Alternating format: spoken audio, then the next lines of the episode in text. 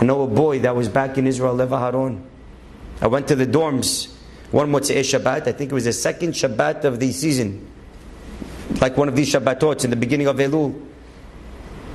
And I see a bunch of boys upstairs in one of the boys' rooms, huddled around his bed. And they're cheering for him, they're all excited.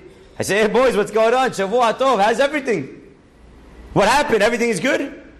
And they said, Rabbi, Charles just kept Shabbat for the first time in his life. Charles is an 18 year old boy that never kept Shabbat in his life. Not lahachis, not to, but he never kept Shabbat unfortunately. He just kept his first Shabbat. And you would think, oh, wow, this guy was mahalil. Shabbat. You know, from 13 to 18, five years times 50 Shabbatot, that's 250 karets. That's a lot.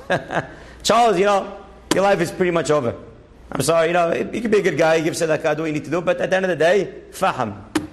What are you going to tell you? Look, you're so many Shabbats. Charles, not only did he keep that Shabbat, he kept the next week, he kept the week after. He became the king of Shabbat in the yeshiva.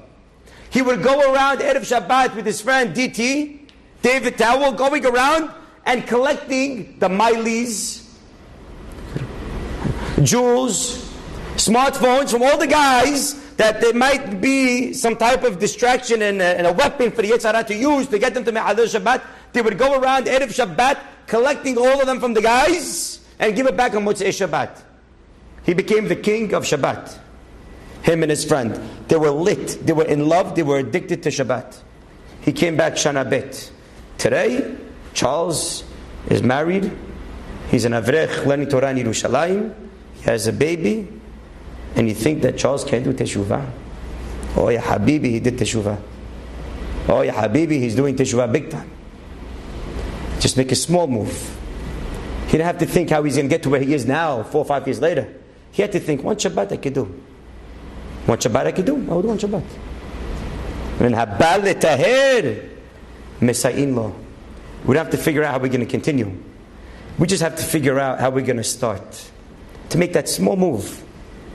And the rest, we leave up to Borei Olam. Lo alecha. It's not up to you to finish. Just make a small move. And yishtabah shemo la'ad Borei Olam. What he's able to make from that small move.